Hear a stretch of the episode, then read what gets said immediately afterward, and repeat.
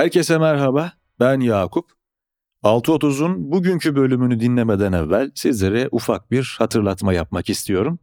Parlamento Yakın Geçmiş Podcast'in 3. bölümü bugün yayınlandı. 27 Mayıs askeri darbesine ve sonuçlarına odaklanan bu bölümü Aposto Radyo'dan dinleyebilirsiniz. Güne sevgili Yakup'un sesinden bu hatırlatmayla başladık. Ben de bu sayede yakın geçmişe merak duyanlar için Parlamento Podcast'ini bir kez daha önermiş olayım. 13 Ekim Perşembe sabahından herkese günaydın. Günün ilk saatlerinde kulaklarınıza ulaşmakta olan sesin sahibi ben Gizem'le yepyeni bir Aposto 630 yayınındasınız. Bugünün bülteni Sustainability Talks'la birlikte ulaşıyor. Global tekstil aktörlerinin günümüz moda dünyasının gündemindeki önemli sorulara değinmek üzere buluşacağı Sustainability Talks İstanbul 2 Kasım'da Zorlu PSM'de. Ayrıntılarsa bültende. Piyasalar ve ekonomi Türkiye İstatistik Kurumu, Türkiye'de sanayi üretiminin Ağustos ayında aylık bazda %2,4, yıllık bazda ise %1 arttığını açıkladı. Ağustos ayında üretimde en çok artış gösteren sektör ise %6,1 ile dayanıklı tüketim malları oldu. Avro bölgesinde sanayi üretimi Ağustos ayında aylık bazda %1,5, yıllık bazda ise %2,5 artışla beklentilerin üzerinde gerçekleşti. Aynı dönemde Avrupa Birliği sanayi üretiminde ise aylık bazda %1,1, yıllık bazda %3,5 büyüme kaydedildi. Sanayi, inşaat, ticaret ve hizmet sektörleri ciro endeksi Ağustos ayında aylık bazda %6,8, yıllık bazda ise %130,3 arttı. Endeks üzerinde en çok ciro artışı yaşayan sektör yıllık bazda %201,7 artışla ulaştırma ve depolama oldu. Reuters'a konuşan TCMB Başkan Yardımcısı Taha Çakmak, COBİ'lere Ocak-Eylül döneminde 588 milyar lira kredi kullandırılacağını, bunun 2021'in aynı döneminde kullandırılan 54 milyar liralık kredilerin yaklaşık 10 katı olduğunu belirtti. ABD'de üretici fiyat endeksi Eylül ayında aylık bazda %0,4 artışla yıllık bazda %8,5 seviyesine geriledi. Endeksin piyasa beklentisi olan %8,4'ün üzerinde gerçekleşmesi, ABD Merkez Bankası'nın gelecek toplantısında agresif faiz artışlarına devam edeceği öngörülerini güçlendirdi. Birleşik Krallık Ulusal İstatistik Ofisi, Birleşik Krallık ekonomisinin Ağustos ayında %0,3 küçüldüğünü duyurdu. Bu veri ülke ekonomisinin resesyonun eşiğinde olduğu şeklinde yorumlandı. İş Dünyası İşçi Sağlığı ve İş Güvenliği Meclisi'nin iş cinayetleri raporuna göre Eylül ayında 157, 2022'nin ilk 9 ayında ise en az 1359 işçi iş cinayetinde hayatını kaybetti. Bu sayının günde en az 5 işçinin iş cinayetinde yaşamını yitirmesine karşılık geldiği ve en çok iş cinayetinin İstanbul'da gerçekleştiği aktarıldı.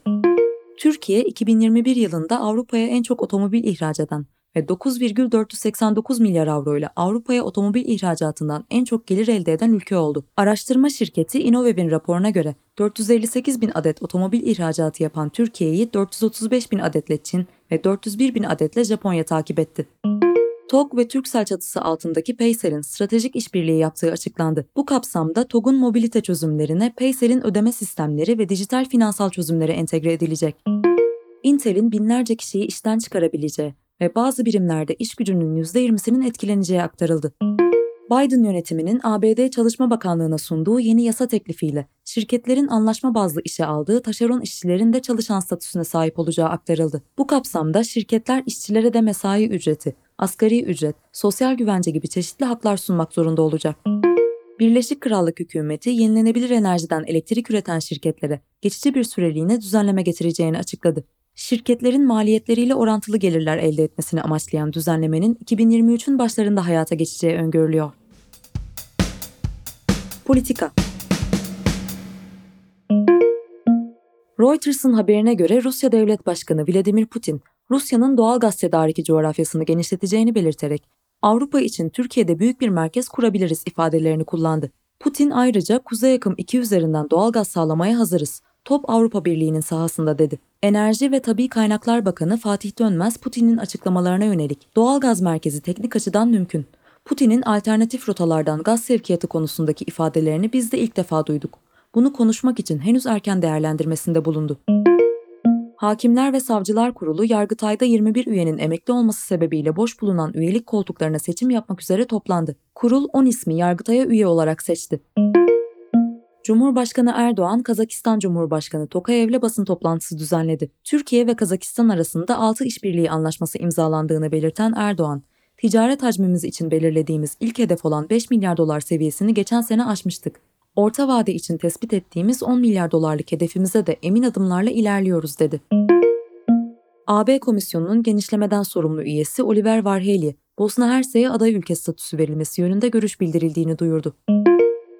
İran'da Mahsa Amini'nin hayatını kaybetmesinin ardından başlayan rejim karşıtı protestoların 19 şehre yayıldığı bildirildi. En az 40 gazetecinin tutuklanması sebebiyle ülkede devam eden protestolara dair haber ve bilgi akışında zorlanıldığı aktarılırken, internet kesintilerinin de sürdüğü belirtildi. Lübnan Cumhurbaşkanı Michel Aoun, Lübnan'ın önümüzdeki hafta sonu Suriye vatandaşı mültecileri geri göndermeye başlayacağını duyurdu. Reuters'a konuşan bir kaynak geri dönüşlerin gönüllü olacağını ve mültecilerin ülkeden ayrılmaya zorlanmayacaklarını ifade etti.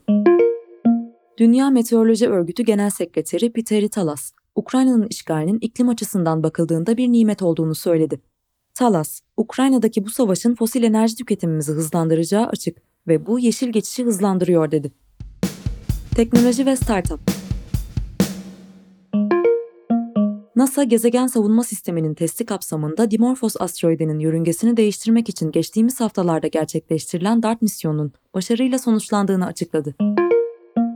BBC'nin araştırmasına göre TikTok, mülteci kamplarında yaşayan Suriye vatandaşları için yapılan bağışların %70'ine el koyuyor. Buna göre TikTok'ta yaptıkları yayınlarda nakit değeri olan dijital hediye şeklinde bağış toplayan mülteci kampındaki Suriye vatandaşlarının saatte 1000 dolar değerinde bağış topladığı ancak yalnızca %30'unu elde ettikleri aktarılıyor. ABD, Çin'e getirdiği yeni ihracat kısıtlamalarının yarı iletken tedarik zincirine zarar verebilecek istenmeyen sonuçlarıyla mücadele etmeye çalışıyor. Reuters'ın yakın kaynaklara dayandırdığı haberine göre, Güney Kore merkezli bellek çipi üreticisi SK Hynix'in kısıtlamalar yürürlüğe girmeden önce ek lisans olmadan Çin'deki çip üretim tesislerine mal almak için ABD'den yetki aldığı aktarıldı.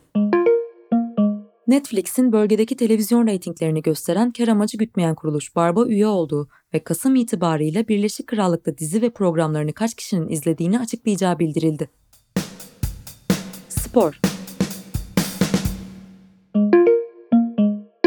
W serisi finansal sorunlar sebebiyle 2022 sezonunun son 3 yarışını tamamlayamayacağını ve 2022 sezonunu erken bitireceğini duyurdu. Dünya Kadınlar Voleybol Şampiyonası'nda yarı finale çıkan takımlar belli oldu. Yarı finalde İtalya ile Brezilya, Sırbistan'la da ABD karşı karşıya gelecek. Yarı finaller ise 13 Ekim'de oynanacak. Günün hikayesi Bugün günün hikayesi başlığı altında Türkiye'ye dair iki rapor, demokratik gerileme, ihracatta yolsuzluk isimli bir yazı karşılıyor bizleri. Yazı ise Abdullah Esin'in kaleminden ulaşıyor. Avrupa Konseyi Parlamenterler Meclisi Denetim Komitesi tarafından hazırlanan Türkiye raporu, dün gerçekleştirilen AKPM oturumunda tartışılarak oy çoğunluğuyla kabul edildi.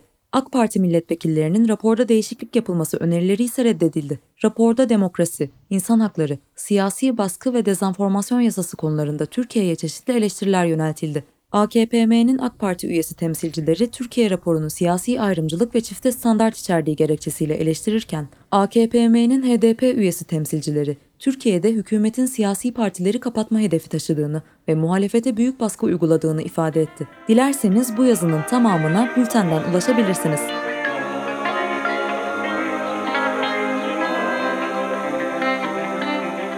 ...13 Ekim Perşembe gününde Aposto 6.30 yayınında ben Gizem sizlerleydim. Sağlıklı ve mutlu günler diliyorum. Hoşçakalın.